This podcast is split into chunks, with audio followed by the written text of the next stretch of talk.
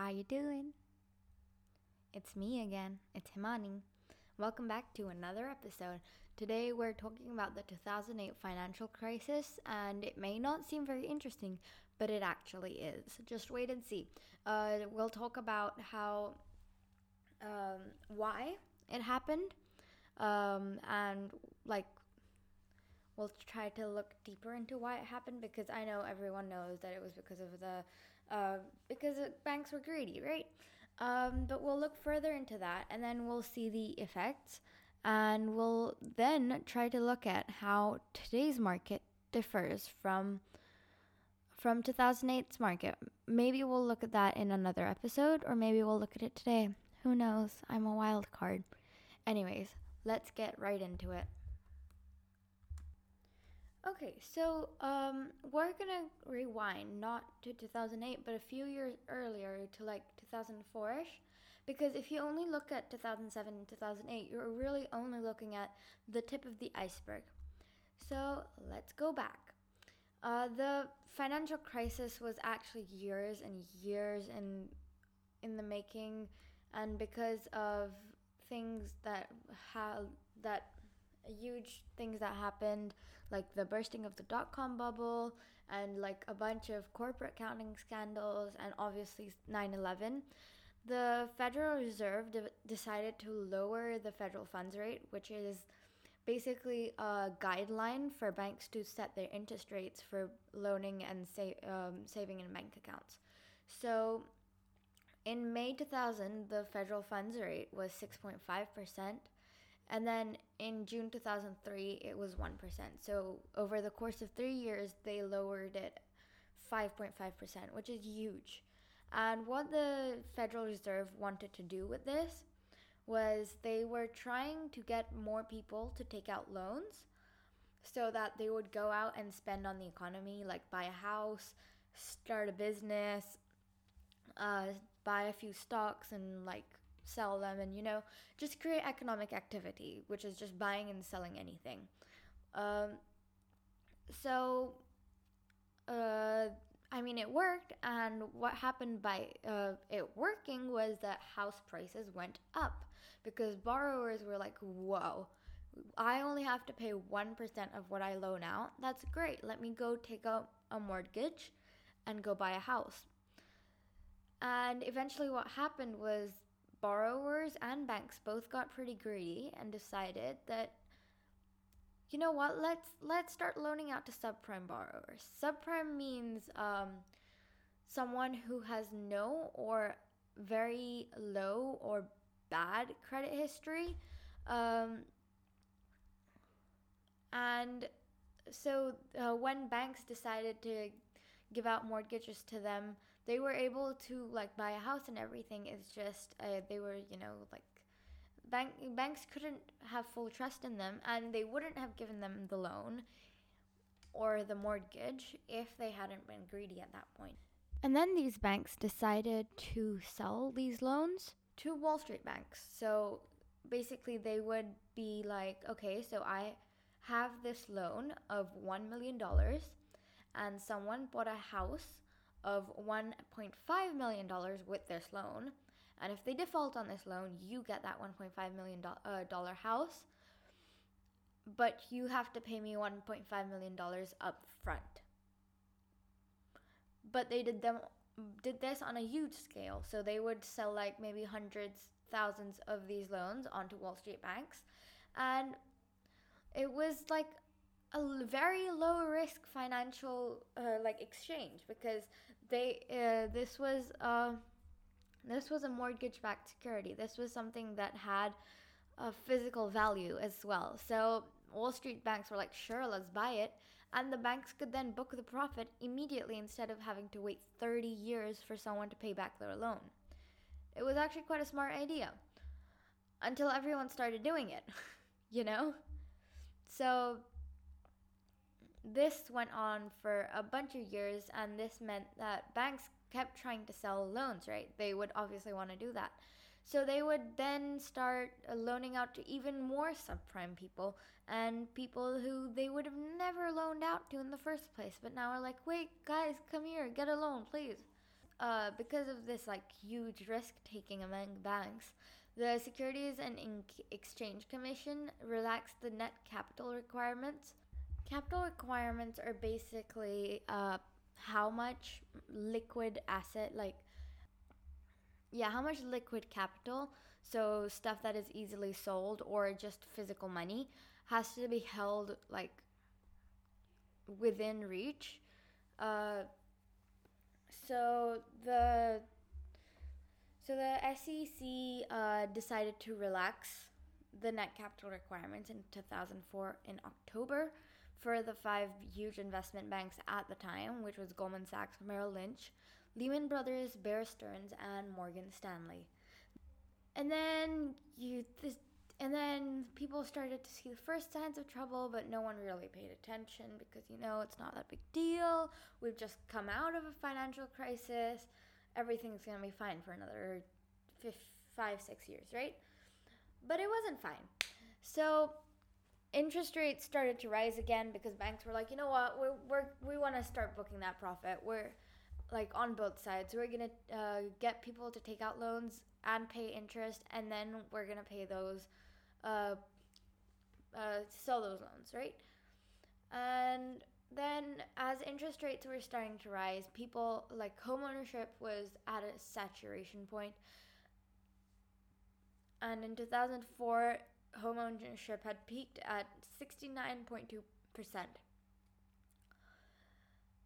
And then the Fed also started raising its uh, federal funds rates uh, in June 2004, and then by 2006, it had reached 5.25%. So it went from about 6% to 1%, and then now it's back at 5.25%.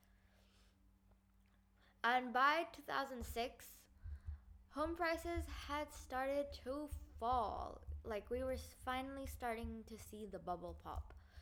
And this was uh, really hard for some Americans because um, because people had bought their houses for insane amounts, and suddenly their houses were worth less than they had bought it for. Uh, so they couldn't sell their houses without owing money to the bank that they would somehow have to find a way. Like if I took out a loan, bought a one million dollar house, and I took out a loan of eight hundred thousand, say, but then the house is now worth $600,000. I still owe the bank $200,000.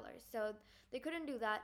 And if they had predatory mortgages, those are uh, also called adjustable rate mortgages.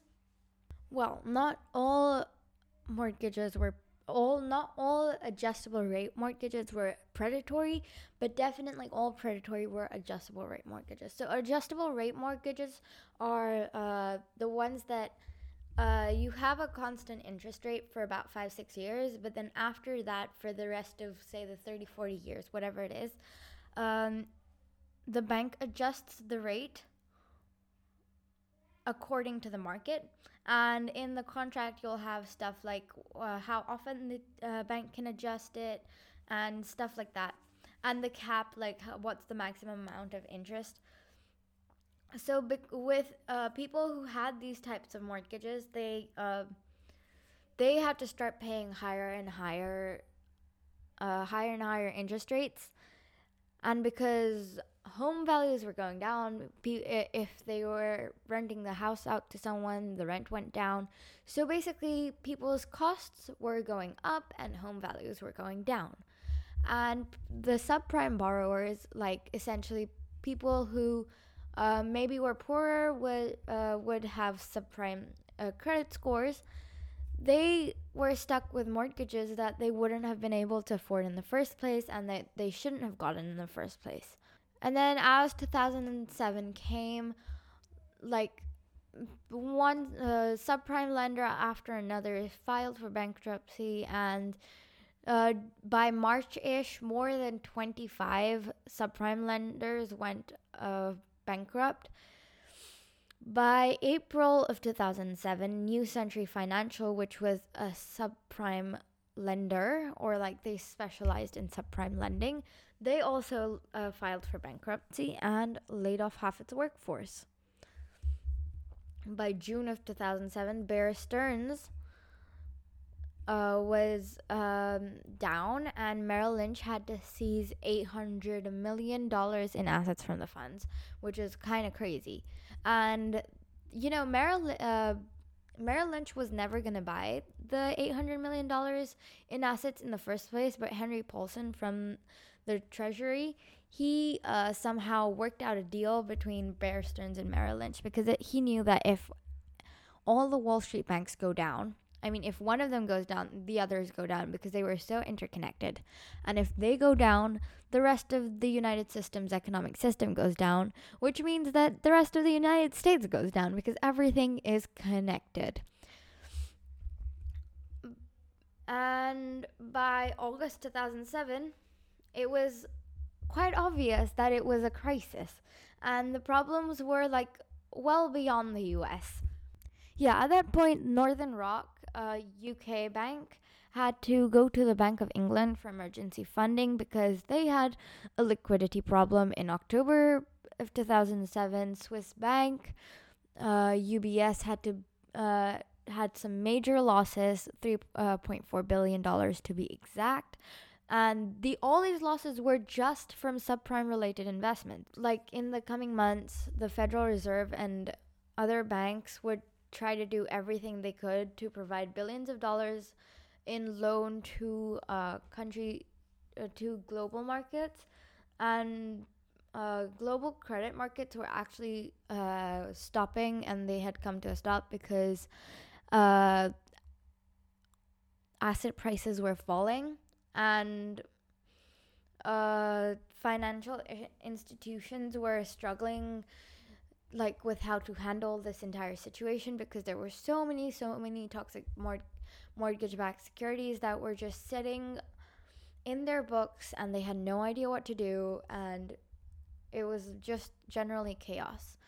And then it got worse because by 2008 march uh, at this point us economy full blown recession uh, like there was no doubt about it there was no way like uh, we were we had hit the iceberg. There was no thinking, yeah, we can get around it. No, we were hit. We had hit the iceberg.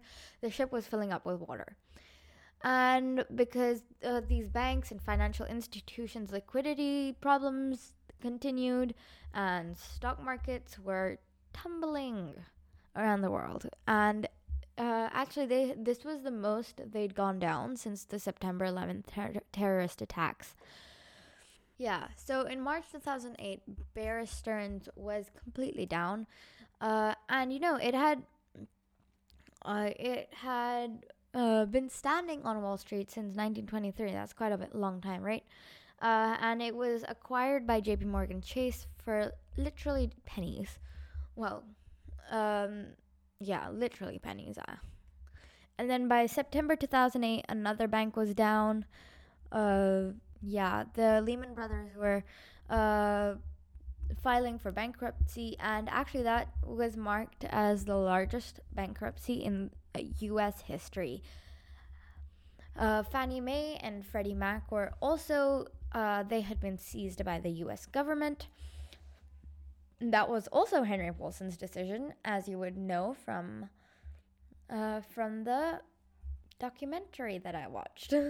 So basically, the entire thing happened because of banks being greedy. Banks decided that um, uh, that you know they they would continue spinning this elaborate web of selling these really low uh, low uh, well not low stakes very high stakes and low security loans to other banks and there, it was just this huge web that if you cut one string, the rest of it goes down. And it did go down. And I guess the banks were sort of encouraged by the low interest rates and uh, lending standards that the Fed was holding at that point. And this all fueled the huge housing price bubble that uh, that was happening at that point, and in like millions of people d- decided to borrow beyond what they could and what they knew that they could pay back. So I guess the lesson to learn here is that don't borrow what you know you can't pay back. There you go. Uh, so how did how did we fix this mess? How did the government fix it? What what happened? Like so how uh how we fixed this whole thing was by uh essentially a program called TARP, which stands for Troubled Asset Relief Program. And the entire thing was that the US government would purchase toxic assets and the mortgages that were from subprime lenders and all this, uh, like all the equity from the financial institutions on Wall Street. And what this did was uh, strengthen its financial sector. And by doing so, then the banks would start working again and they would be able to um, uh, respond to their clients and um, have more employees and stuff uh, and basically go back into business. And this was uh, sa- passed by congress after a lot of deliberation and convincing on henry paulson's side. And then it was signed into law by president george bush. So uh, the tarp was originally authorized to spend 700 billion dollars and uh, this uh, was then uh, this was then reduced to about 475 billion dollars because of other reasons. And most uh, most of the big banks on Wall Street got a part of this. So Citigroup got about $45 billion, Bank of America got $45 billion, AIG got 40 billion, and these were like the, and then JP Morgan Chase, Wells Fargo, and so on and so on. Uh, these big companies got their part and they were able to start running back like normal. And I'd say TARP was successful. A lot of people were very skeptical, and uh, if you remember, I wasn't like I can't remember from when I was two, but I'm sure if you're older and you're listening to this, you would remember news of uh, people who uh, people who were protesting on the streets saying, "Why are you giving all this money to Wall Street? We're the ones dying on the streets here," and uh, the government had a fair point. Like, if you don't give money to Wall Street, everything comes crashing down. Uh, that's not to say that they couldn't have done more for the rest of the people around the world. Anyways, I think that's all I've got to say today uh, about the 2008 financial crisis. It it's really unfortunate that it happened, and really capitalism isn't the best way to go about uh, running a whole country. But you know, it is what it is. We have to deal with our share of cards, and I think we uh, I think we've learned a fair bit from this. Now, in the next episode, I would like to tackle the issue of um, how is today's housing environment different to 2008. I think that would be a very interesting topic, so stick around till then. It was nice talking to y'all, and goodbye.